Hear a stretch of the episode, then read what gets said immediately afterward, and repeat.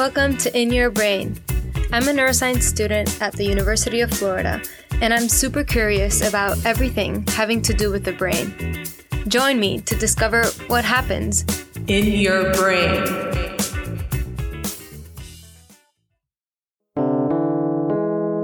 In this episode, we'll discuss the gut brain axis. What does gut microbiome mean? And how does it affect brain health? We have an expert guest to help us out. My name is Malú Gomez Tansey. I'm a professor of neuroscience and neurology here at the University of Florida College of Medicine. And I'm also a co-director of the Center for Translational Research in Neurodegenerative Disease.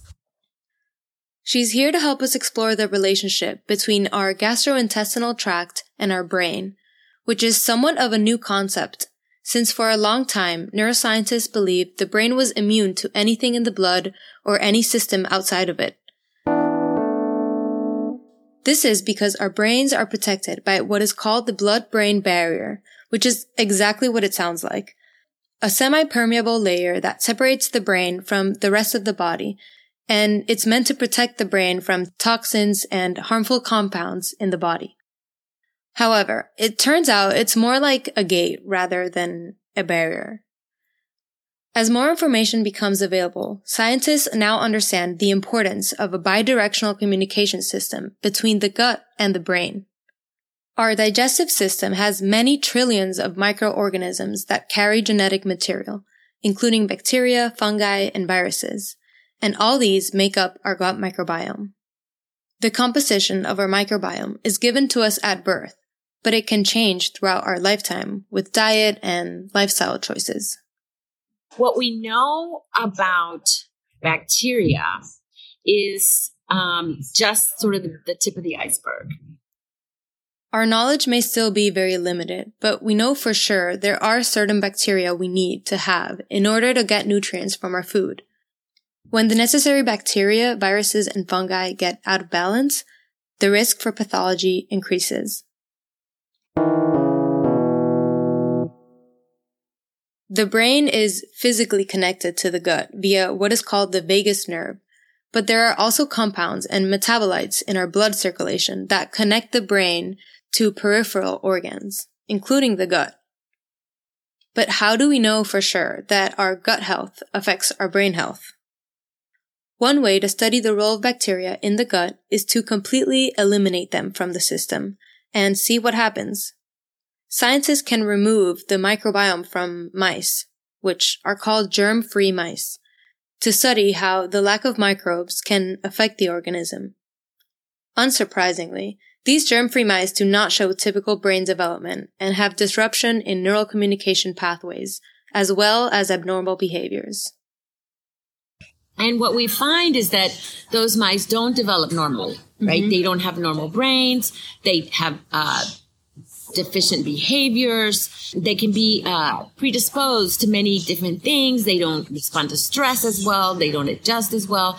And so that leads us to conclude that the bacteria in your gut is critical for normal development of a lot of different brain functions and behaviors. There are many limitations to these types of studies, which is why more studies are needed with more realistic and relevant ways of altering an organism's microbiome. For example, using things like antibiotics. Other really cool studies are using fecal matter to understand how the microbiome can affect our mental health. By doing fecal transplants, yes, that means transferring poop from one organism to another. Scientists have found that anxiety and depression traits can be passed down through fecal microbiome, as well as healing metabolites. In fact, Stool transplants are currently used in humans as therapeutics for things like infections, Parkinson's, and more.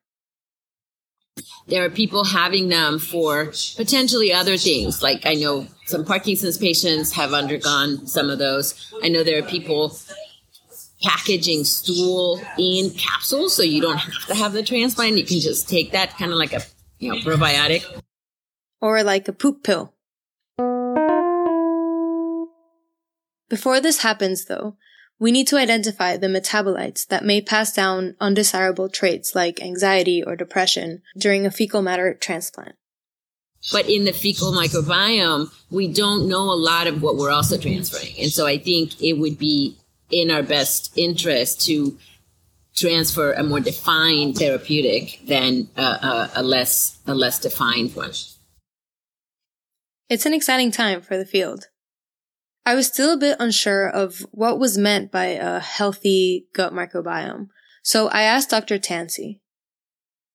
There's a lot of studies that are just looking at microbiome period and you know what what would constitute a healthy microbiome and, and i think a healthy microbiome would potentially allow you to have you know not a leaky gut right to make sure that you have um, that you are regular that you're not constipated that you don't have a leaky gut that you don't have you know diarrhea or any anything that's gi related leaky guts are not good because they lead to chronic inflammation which in dr tansey's lab and many others is believed to be a key risk factor for neurodegeneration later in life. I started to wonder how much does my diet actually affect my brain health? Turns out it really does.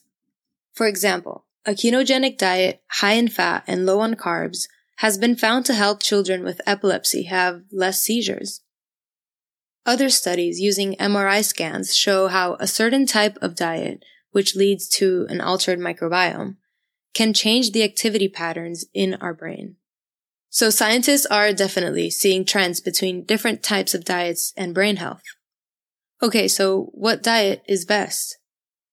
What is interesting is that when you look at diet and diet of people who have, say, a high fat, high fructose diet, it's clear that their microbiomes are changed and they are associated more with a leaky gut. Okay. And this has been done also in animal models. The idea is that you want to have a diet just for good brain health that's high in vegetables and fruits and grains and low in, you know, processed foods, low in sugar. Um, and sort of the Mediterranean diet style thing comes to mind, right? Um, and the other critical thing is the the activity, the physical activity, the exercise, and the sleep. And those three things, I think, are the best ones to uh, emphasize as a natural sort of lifestyle dependent uh, choice that you can make to modify um, your risk factors. So, diet, physical activity, and sleep. These are three things we can control that will lead to better brain health think about all the education about heart health and cancer prevention, right? Exercise, eat well, whatever. It turns out that those are the same things that we need to do for good brain health. And so it's not a big surprise because everything is connected. I think the motivation is to do things and um, live in certain ways that will promote overall good brain health and a healthier, um, longer life, but not lifespan, more like health span. The years that you are alive healthy, mm-hmm. not, you know, with chronic conditions. I kept thinking about how our gut microbiome is given to us at birth. So I was curious as to how much the mother's diet and lifestyle influence the baby's health.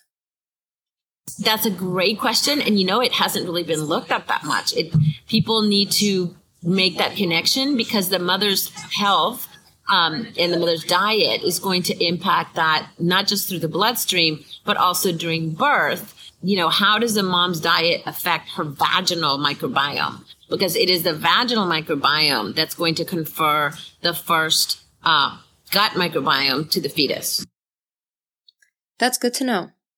Going back to the idea that inflammation may lead to degeneration, there's a theory in the field called the Braak hypothesis, which suggests, in some cases, Parkinson's disease may start in the body first and then travel to the brain. There can be triggers from the gut that contribute to the process of protein misfolding that occurs in Parkinson's, particularly in environments of inflammation. So, gut inflammation throughout the years may be the fuel for protein misfolding, which is thought to transfer from the enteric system to the nervous system. This may take decades or may not even happen at all in some people. The Tansey lab at UF studies this link between the gut microbiome and neurodegeneration. Specifically, under what conditions does protein misfolding occur, and where can you detect it? So we have a mouse that's expressing human synuclein in the enteroendocrine cells, and we want to know under what conditions does it misbehave, right? And we want to know does it ever um, respond to anything that could stop that process? And so that's one question. The other question is that maybe it never happens in the gut. Maybe it always just starts in the brain. But that chronic inflammation in your bloodstream from whatever can still be sensed in the brain. And so does that peripheral inflammation that becomes neuroinflammation through a leaky BBB, right? Um, because circulating cytokines will do that. Does that trigger the misfolding in the brain? So forget about the Braak hypothesis. If you don't believe it or you disprove it and it's not starting in the periphery, what about the peripheral inflammation? Does it have an effect on brain synuclein? And so that's a separate question that, that's also, you know, being addressed by my lab so that we understand if the chronic inflammatory diseases that we have so endemic in our population are those that contribute to that. It makes sense why diseases like obesity and diabetes are associated with Parkinson's and Alzheimer's. And even depression has been linked to inflammation. Depression is another incredibly good example. My colleague Andy Miller at, at Emory has done some really beautiful work showing that depression is linked to inflammation. You know, certainly through the gut microbiome, you can modify, you know, uh, your diet and potentially the sickness behavior that leads to depression, right? And who doesn't want to feel better and, you know, have a reason to see beyond tomorrow? So I think that the benefits of focusing on, you know, good uh, gut health are multiple, not just to prevent and delay the onset of age-related neurodegenerative disease, but also, you know, good um, mental health. I asked Dr. Tansey what excited her the most about the field right now. That's what I'm most excited about. I'm excited that, you know, the team is, is working as a team. I'd like to say that, that science is a team sport. Um, and so all the projects that we have, I think, are incredibly exciting and they're interrelated. So it's difficult for me to pick one, but I think the most exciting thing in terms of the field is that it's finally recognized the importance of the immune system for brain health and the importance of inflammation in brain health, which is something that 20 years ago when I started my lab, uh, nobody ever heard of, right? They're like, inflammation in Parkinson's disease? what? So that's a win. That to me, you know, means that we've had some impact on the field and we hope that more people uh, get excited about it and, and join the join the bandwagon. So the main takeaway here is that inflammation in our gut is our enemy, and we need to prioritize a proper diet to have healthy guts and healthy brains. I hope you enjoyed this episode and learned something new. Check back in two weeks for a new episode. Thanks for listening.